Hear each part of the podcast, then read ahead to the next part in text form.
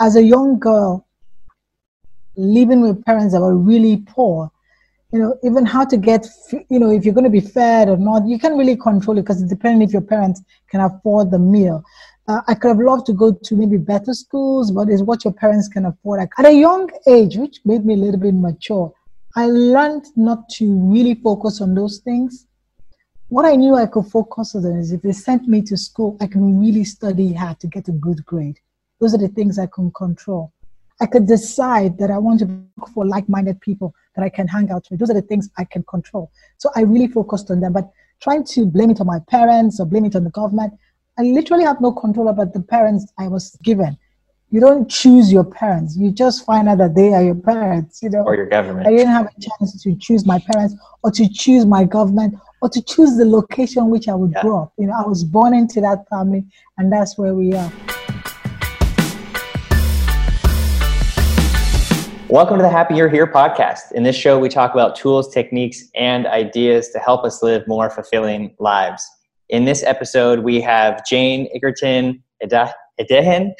we literally just talked about how to pronounce that, and I feel like I still just butchered it. But uh, she is a very successful woman, uh, currently in Nigeria. Is that correct? Yes, I am. And you recently, this year, wrote a book called Be Fearless, and we're going to talk about that. And you also do a lot with women's empowerment, helping women get into the STEM field specifically and how they, they can achieve more and have success in, in that field and in their careers in general, which I think is, is huge because no matter what country you're in, there's a huge disproportionate uh, favoring towards men in those fields specifically. And I think it's important to have, everyone agrees that it's important to have a diversity uh, of cultures and gender and all of those things in field so that we can have all of those ideas to the table and all those sensibilities at the table.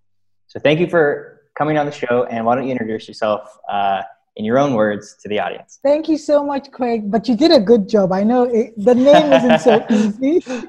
It's Jane Egerton Idehen. And just like you said, I live in Africa. So I live in Lagos, Nigeria, West Africa. I've been in the tech sector for almost two decades, quite a long time, isn't it, being a woman? And I have grown my career in the tech sector for that amount of time. I think that that experience of being in the tech sector led me to being passionate about having more women in tech, you know, young girls being attracted to grow their careers in tech. I'm passionate about life, so I do all kinds of crazy things from dancing salsa to playing golf or playing squash. I have two kids, and my daughter and my son. They both challenge me. Actually, they both make me to want to be a better parent, and I'm married. That's wonderful. That's a, a quick summary of uh, of Jane. Great. I have a question that I've been asking everyone when they get onto the show. I just started doing this, and I love it because it kind of gets us right into some practical things that that the audience can uh, latch onto, and then we can go further into your experience and what brought you to these things. But as someone who is clearly succeeding in many ways, and I would say probably feels like you're living a pretty fulfilling life, is there a piece of a, a tool or a technique or an idea that has really helped you uh, propel yourself to that, that, that level of, of having a fulfilling life and living actively a fulfilling life? Is there something that is core to that, or maybe even just one of many things that is core to, to living uh, a fulfilling life? So, one of the things I didn't mention when I introduced myself was that um, I spent the first 27 years of my, my life living in the lowest slums, one of the lowest slums in Lagos, Nigeria. So, I am very much from, you know, like a very underprivileged background where just to get a square meal is was very difficult. Mm-hmm. So what I learned, because it's so relevant, even what we're going through, you know, think about the pandemic, is in life, sometimes you're dealt with cards that are not favorable. Uh, or you're in a situation where you can't really control the environment or a lot of outcomes. But what I've really learned is that what has made most people successful, and I believe one of the key things that made me successful or emerge from that situation is the ability to focus on the things you can control and give them your best and try to you know reduce the focus on things you have no control now people say it in all kinds of ways you know stephen covey say it's in circle of control you know there are all kinds of uh, frameworks people use. But in summary, what I've realized, there are always things you can control. Just put your energy there. You would always have situations where there are a lot of things you can't control. And those are the things that give us the anxiety. They take our focus from the ones we can really control. So as a young girl, living with parents that were really poor, you know, even how to get, you know, if you're going to be fed or not, you can't really control it because it's depending if your parents can afford the meal. Uh, I could have loved to go to maybe better schools, but it's what your parents can afford. I could have loved to dress better. Now, at a young age, which made me a little bit mature, I learned not to really focus on those things. What I knew I could focus on is if they sent me to school, I can really study hard to get a good grade. Those are the things I can control. I could decide that I want to look for like-minded people that I can hang out with. Those are the things I can control. So I really focused on them. But trying to blame it on my parents or blame it on the government, I literally have no control about the parents I was, you know, held, you know, I was given. You don't choose your parents. You just find out that they are your parents, you know. Or your government. I didn't have a chance to choose my parents or to choose my government or to choose the location which I would yeah. grow up. You know, I was born into that family and that's where we are.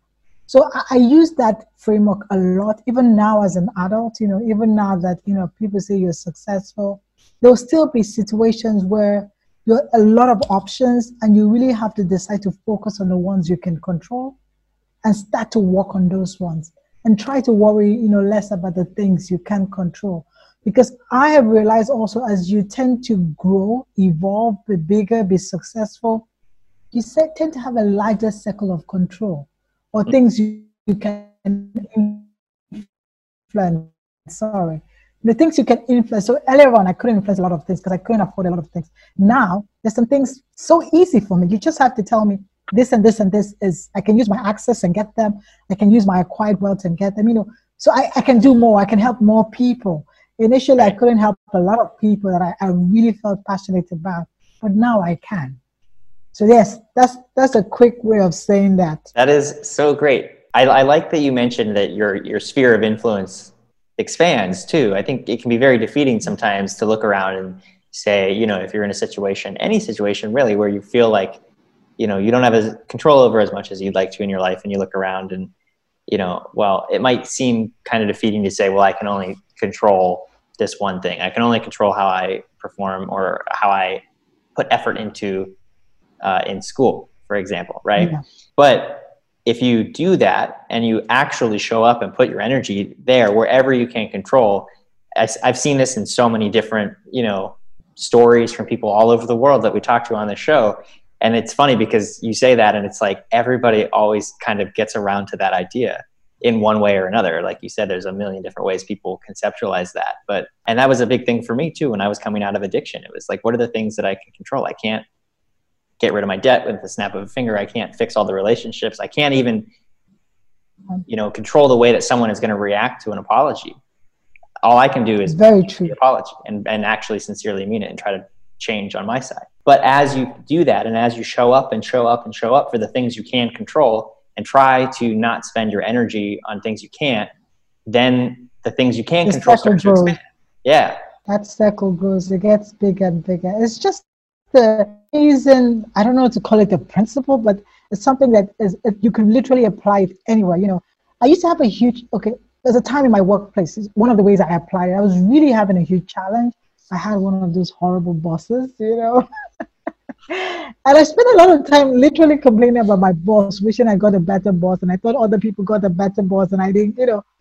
I think it was a mentor friend of mine that reminded me, okay, you can't control your boss right now because you either have to leave the company or you know look for another job but what you could control is how you react to the boss it was tough initially because you know most times you're like holding yourself in terms of you know how you want to react but i learned to manage my emotions and choose how i react even when i'm given negative feedback or when i felt i wasn't treated right by my boss and what I noticed that as I did that, I be, you can say the bigger person, or became more confident in managing that relationship. And you know, the funny thing is at the end, that boss of mine was one of the key people that helped me.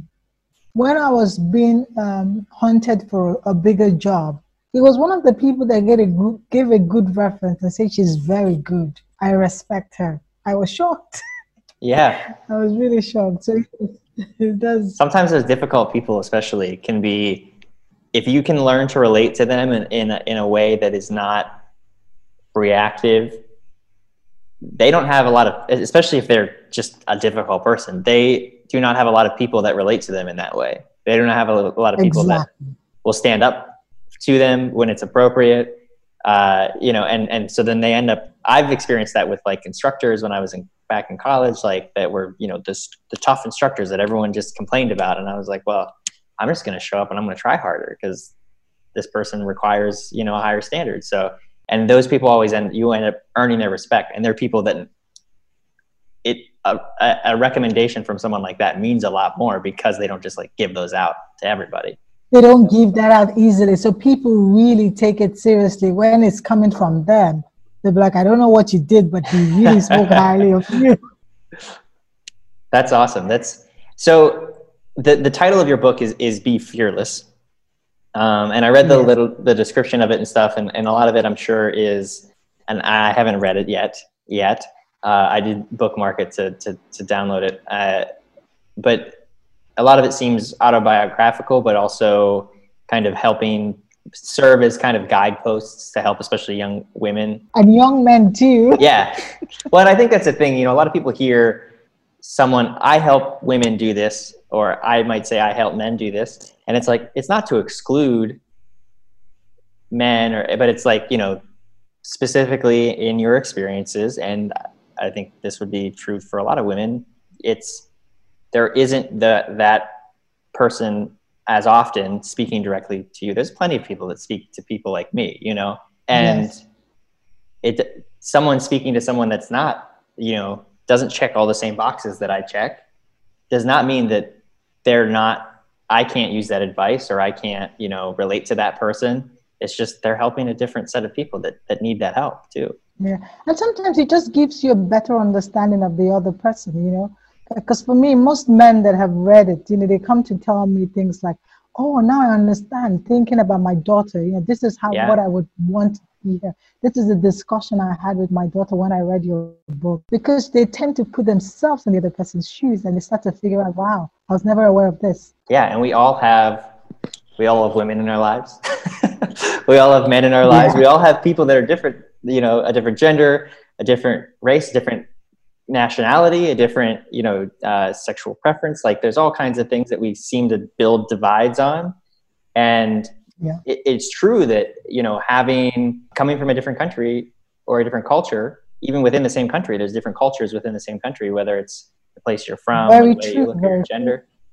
Those things do affect the way that you interact with the world around you. So it is important to have people that look like you and experience the world like you that can say, "Hey, you can do this too." You're right because when you when when you have that, it's it's almost like because um, that's one of the things I missed growing up. You know, you want to see that representation that challenges you to to tell yourself, "Oh, I want to be like her," or "I want to do like I want to even be more than her." You know, something yeah. you could aspire to.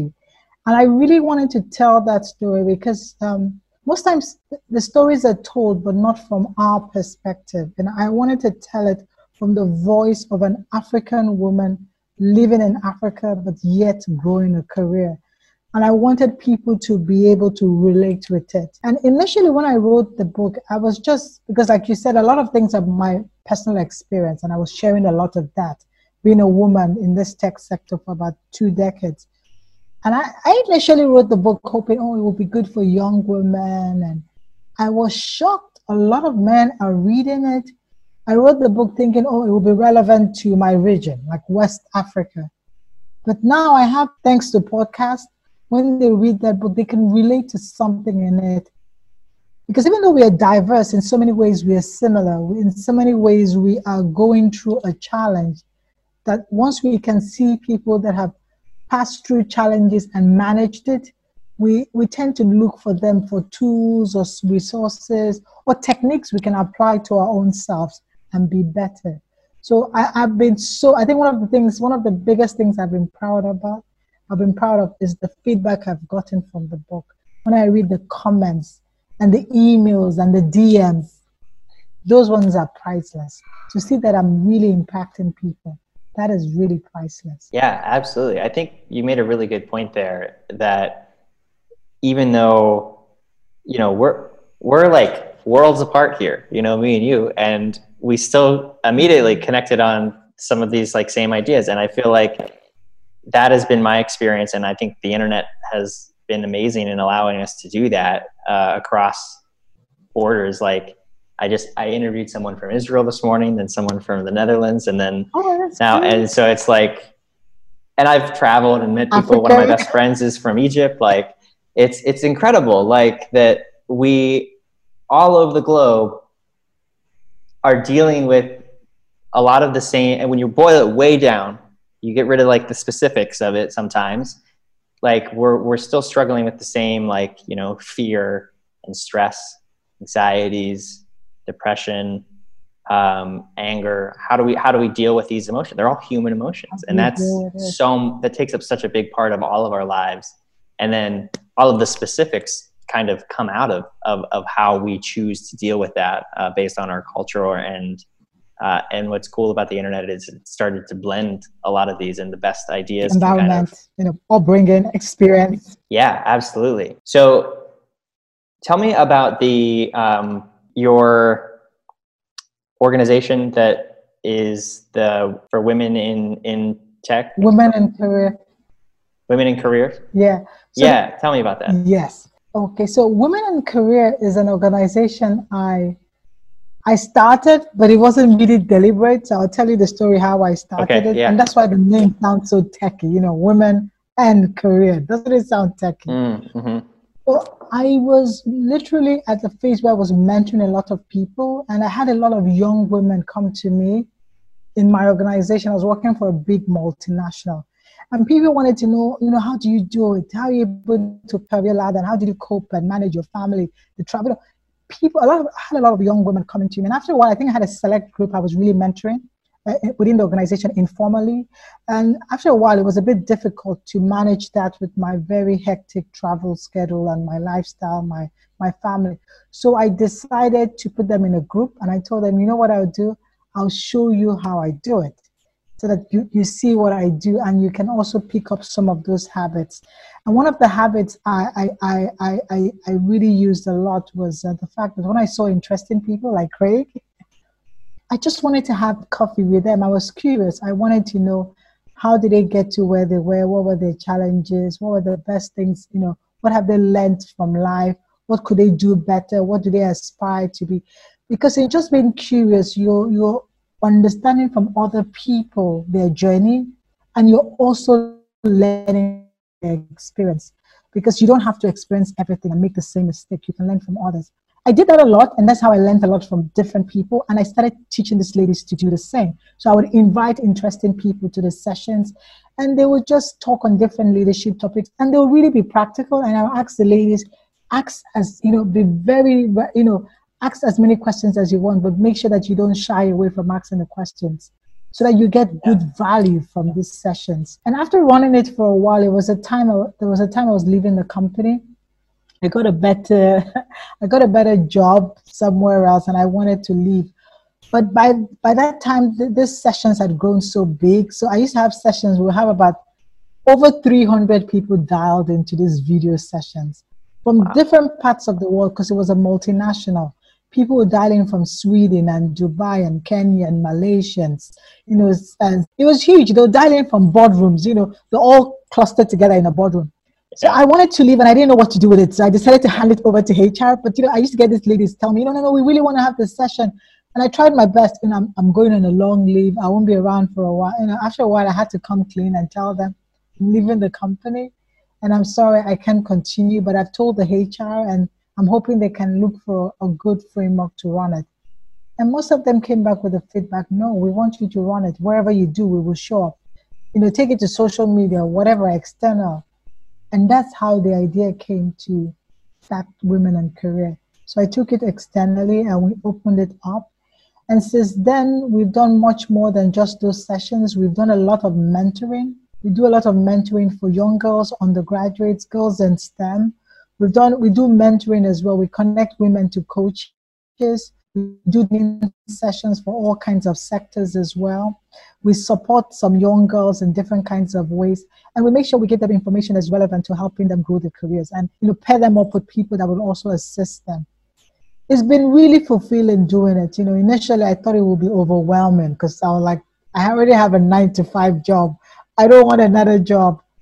But I found fulfillment doing it because when I see the feedback from those women, and most of them have been clueless for a long time. They wanted to grow their careers or they were thinking of starting one, but they have been challenged by either the environment or culture or just the, the just the mental, just being overwhelmed by that aspect of how do I start and where do I start from.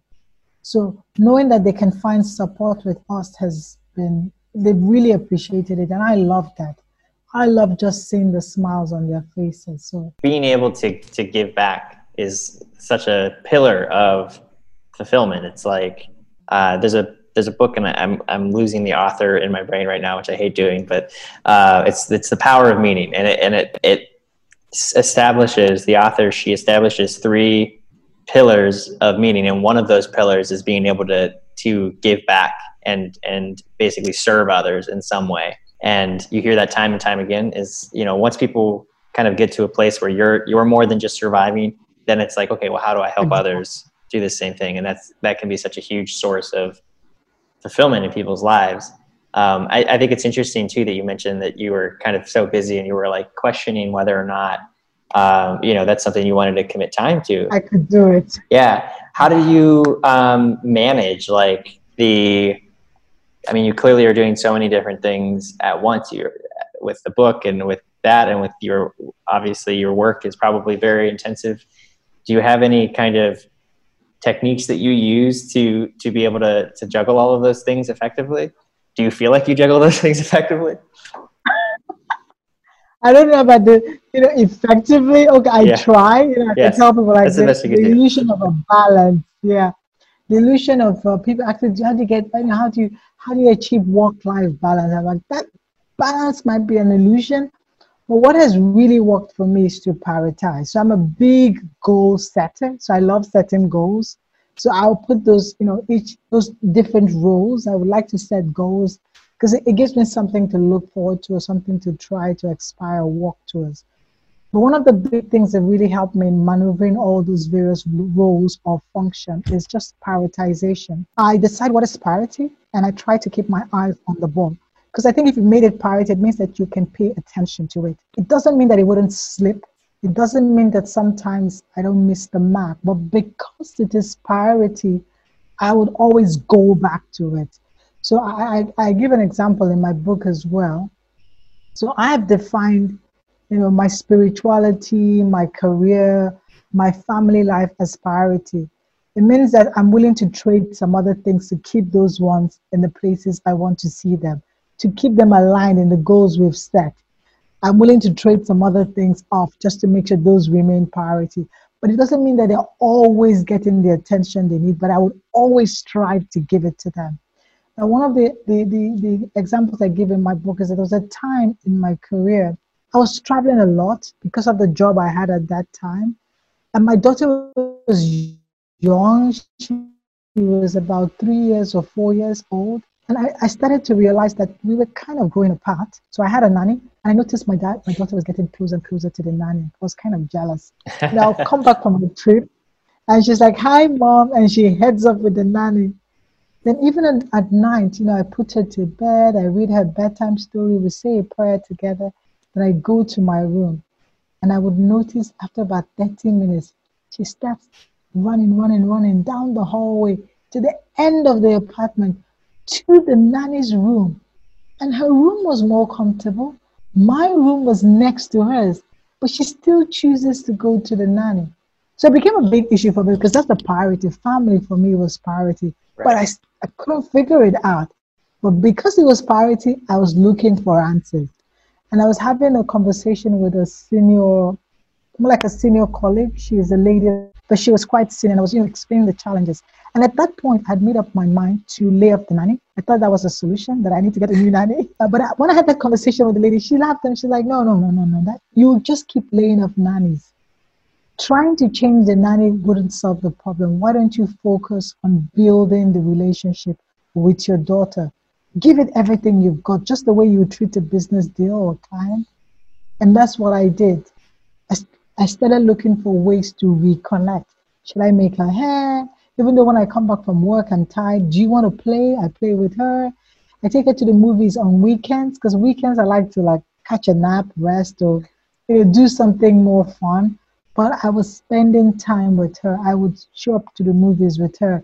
I would take her for the ballet class, even though half halfway during the ballet I'm like sleeping. You know, but I, just, I just wanted to make sure she understood that she was important. And I think the uh, the biggest uh, acknowledgement I got for that you know focus on doing that was I think about nine months later.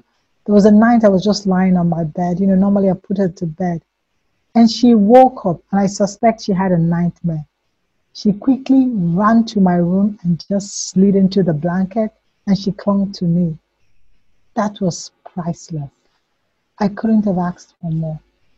Because I kept telling myself she chose me. Because normally she would have gone to the nanny mm-hmm. but she chose me. So yeah, so priority, you know, you, you just have to pay attention to the things that are important and start to decide, you know, if you if you think they're sleeping, you start to decide how you can walk it back to where it should be. That's what has helped me.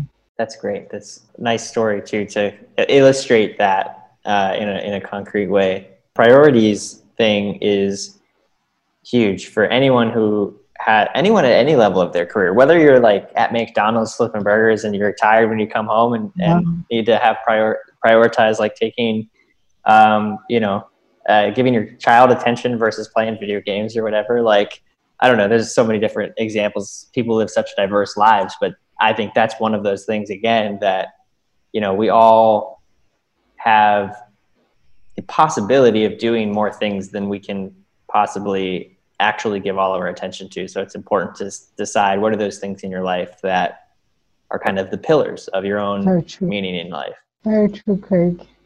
Did you come up with those? Um, like, it, was that easy for you to identify those pillars, those those priorities, or was that something that you had to consciously sit down and say, like, what is important in my life? Oh, I actually had to really think through it, you know. And I think as you evolve, you, you start to it gets clearer I remember there was a time for like a whole year I kept asking myself, what's my purpose? You know, I want to know what the purpose yeah. is. Why am I on this planet? What do I have to achieve?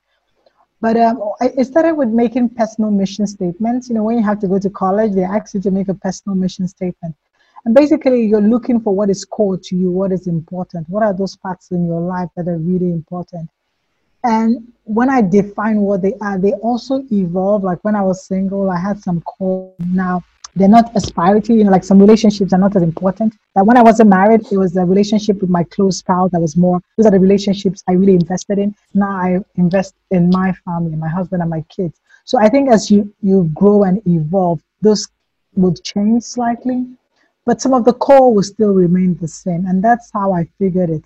So it was from making personal mission statements to making vision statement and mission statement and I started to narrow it down to, you know, these are the things that are really important to me.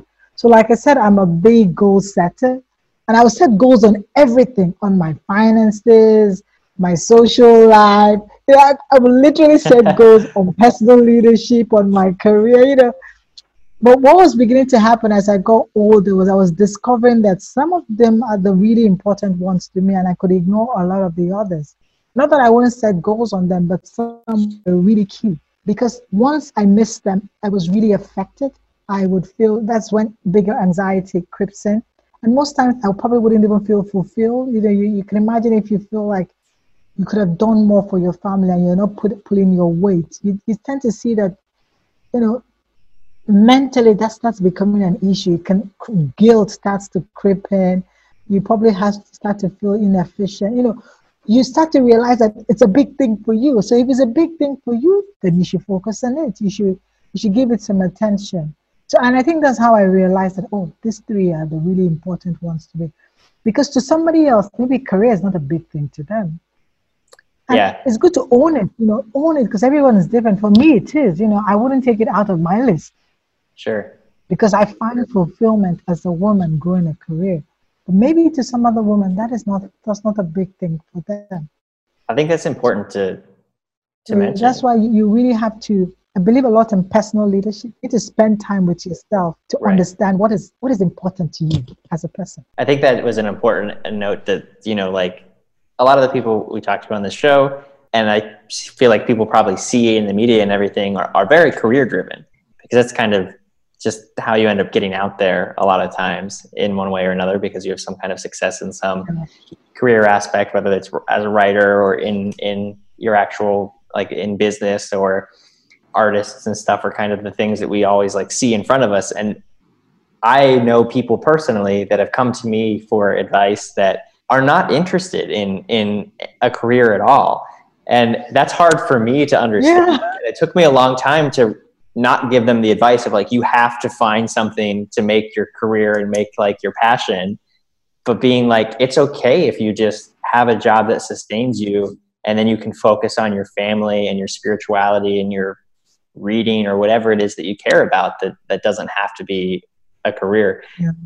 for people like us it's it's like i think a, a pretty big part of our lives but it's also you know to me it's kind of it's fun. Like building a career, building businesses, that's fun to work.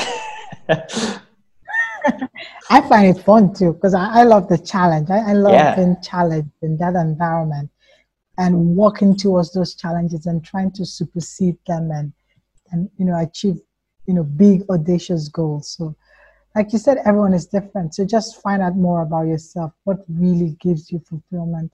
Okay, one last question before we tie things up. Um, you mentioned that you know you set goals for like everything, uh, and I'm a similar thing. I like to write things down so I can see am I going in the right direction? Did I, you know, did I do everything I could do to, to, to reach that specific goal? But also, I have a lot of experience with not reaching goals because I set so many of them. It's kind of unrealistic to reach them all the time. Um, what is how do you deal with that? How do you, if you're someone that's so attached to or uses goals to motivate you so much, what is your process for kind of how do you deal with not reaching a goal? And then how do you reassess and decide whether that goal just needs changed or dropped or what to do uh, when something doesn't necessarily work out in the time frame that you were aiming for? The good thing about setting goals that because i document my so i can check my goals all the way back until i was a student. You know i write them at the back of my diary then i evolved to writing them in journals and then there was a time I put them in Excel sheets. but yeah, just like you said, initially I was really hard on myself because you know I was really this so focused, driven by the goals that you know I wanted to achieve them to the letter at the time set, and those things would actually make me anxious. Yeah. Because I keep checking. Oh, I'm seven years off track achieving this goal. I'm two years off track. I should have achieved this goal by now. And I would really beat myself up for that. But I also learned and I think I learned that actually I was already married by then, that, you know, as you evolve as well, your goals tend to evolve alongside you. First of all, I realized as a person, because I love uh, to challenge myself, sometimes I was setting very unrealistic timelines for myself. I was very good at that. And that will put a lot of pressure. You know, I want to do something that somebody would do in five years. I want to do it in two years and I didn't have the tools or the resources to do that. So I, I, for that, I actually worked with a mentor. And currently, what I do, I work with a coach. And sometimes they just help you put things in perspective. So that's how I manage my tendency to always want to push myself into overdrive. I try to run it by this kind of accountability partner. And they'll be like, you think you can be a CEO in two years? You know, have you done this, this, and this? You know, have you really considered this? maybe consider you know acquiring all the skills before you you set that timeline for yourself. So that kind of helped put things in perspective. But i think managing the, the aspect is as i grew older i realized that um, the goals could also change. What was important was um, not necessarily the goals because then i saw the goals as a tool to achieve the bigger picture which is the vision. Because I had a lot of experiences where I had to change the goal, big struggle, because I was fixed on the goal and not the vision. And, and I realized that the goal is a tool, and there are many tools you can use. You know, you don't have to go this way; you could go this way. What you should ask yourself ultimately, what am I trying to achieve here? And one of the one of those scenarios was um, working So I I wanted I was trying to get to a certain you know being a career executive and all that, but I was a techie. You know, I was a, I studied engineering, so I'm a tech person. So I'd mapped out my career plan the way I saw it going in the tech world to get to that goal, and I just stumbled on some phase in my life where someone thought, "Oh, for your skill set, we think we'll need you here." They wanted me to do sales, and I'm like, "No way." that's not in my career trajectory. This is my plan. I'm going to do this, this, this, this. So, you know, I had it all mapped out. And it was a huge struggle. Like literally everyone was trying to talk to me, the hey HR, my mentor.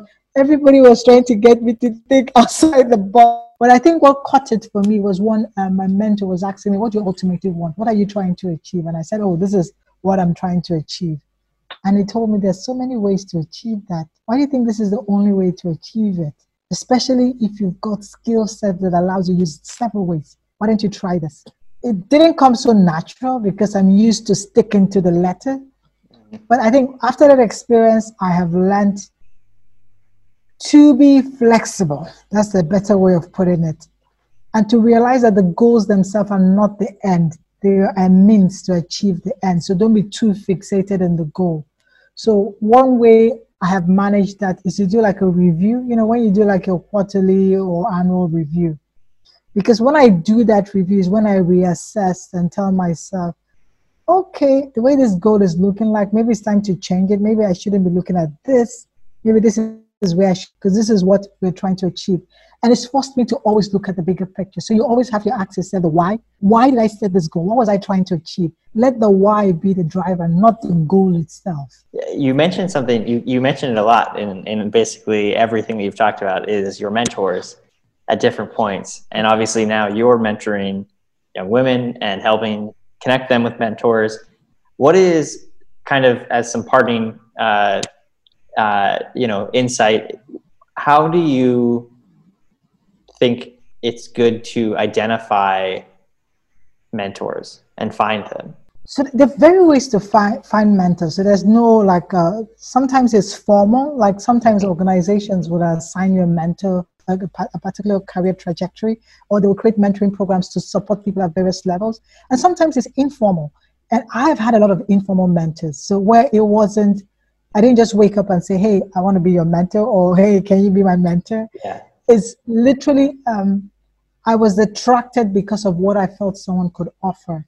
And there's always this connection. You see something in them that you admire, you, you want to achieve, you want to be like. I think that's a good way to start. And the second way is to reach out to them. And most times I don't reach out to them and say, hey, be my mentor. I reach out to them about, you know, I want to talk about this. Can we have coffee? I like this. I'm curious about this. I'd like to learn this from you. I think that's an e- that's an easier way to to start to build a relationship.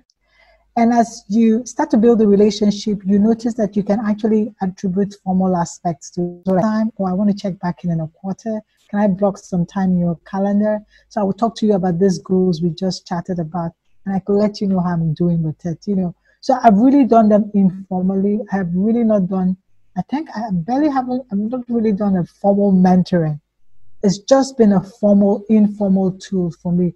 What I've done formally is to literally have a coach. So what I re- what I also realized that as I grew up, accessing the mentors I would love wasn't that easy, because at a certain level, the kind of people you're aspiring or you're wanting to connect are not easily accessible to you. They're not in your location. They're somewhere because they're very busy trying to get time slots. So you might not get the frequency of the audience you want. You know, as a younger Jane, I could get them every month or every quarter. Now, probably I see them once a year when we are both in the continent.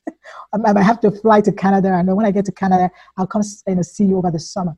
So what I did was then use a lot of coaching. So I got a coach. I attended a training, a leadership program in Harvard, and I and I, I, met some coaches there, and I actually retained one of those coaches. And this coaching has really helped as well because coaching is more formal. You pay for the service, but they're always there. So my coach is an hour every month. We sit down and we go through those things we've agreed on. So that has also helped. That is more formal, uh, but the coaches don't necessarily have the experience. You know, right. they haven't walked that path, but they have tools to help you because sometimes what they're literally helping you is how to manage your options, how to go through a decision making process, or how to understand more about yourself, self management, you know, your strengths, your weaknesses, so you can decide what your opportunities are, what your threats are. So that that's another formal tool I've used as well as coaching. Great. Thank you so much for sharing all of that, sharing all of your insight throughout this interview. Uh, I think that, you know, there's so much useful stuff here. And if you want to pick up Jane's book, it is called Be Fearless. Of course, that will be down in the show notes below. Is there anything you'd like to leave the audience with before we sign off? I, I just want to say, you know, it, it's an interesting time right now, but like I always tell people, my book says be fearless. And for me, being fearless is not to say there's no fear or there's an absence of fear. All I'm saying is that even in the midst of fear, what are you going to do? I think you should act. You should take a step. That's being courageous. Show up. Just act. Do something. Don't feel, you know, powerless or you know, just feel like you're not in control and you can't do anything. Look for those little things you can do. And for me, that is being fearless. Just be courageous to act even in the midst of the fear. Absolutely. Thank you so much. Thank Absolutely. you, Craig. Check out uh, the links in the show note below. There's all kinds of good stuff there that I will find and link to. And thank you so much for your time and your, your wisdom uh, and sharing that with us today. Thank you for your amazing work, Craig. Thank you for having me.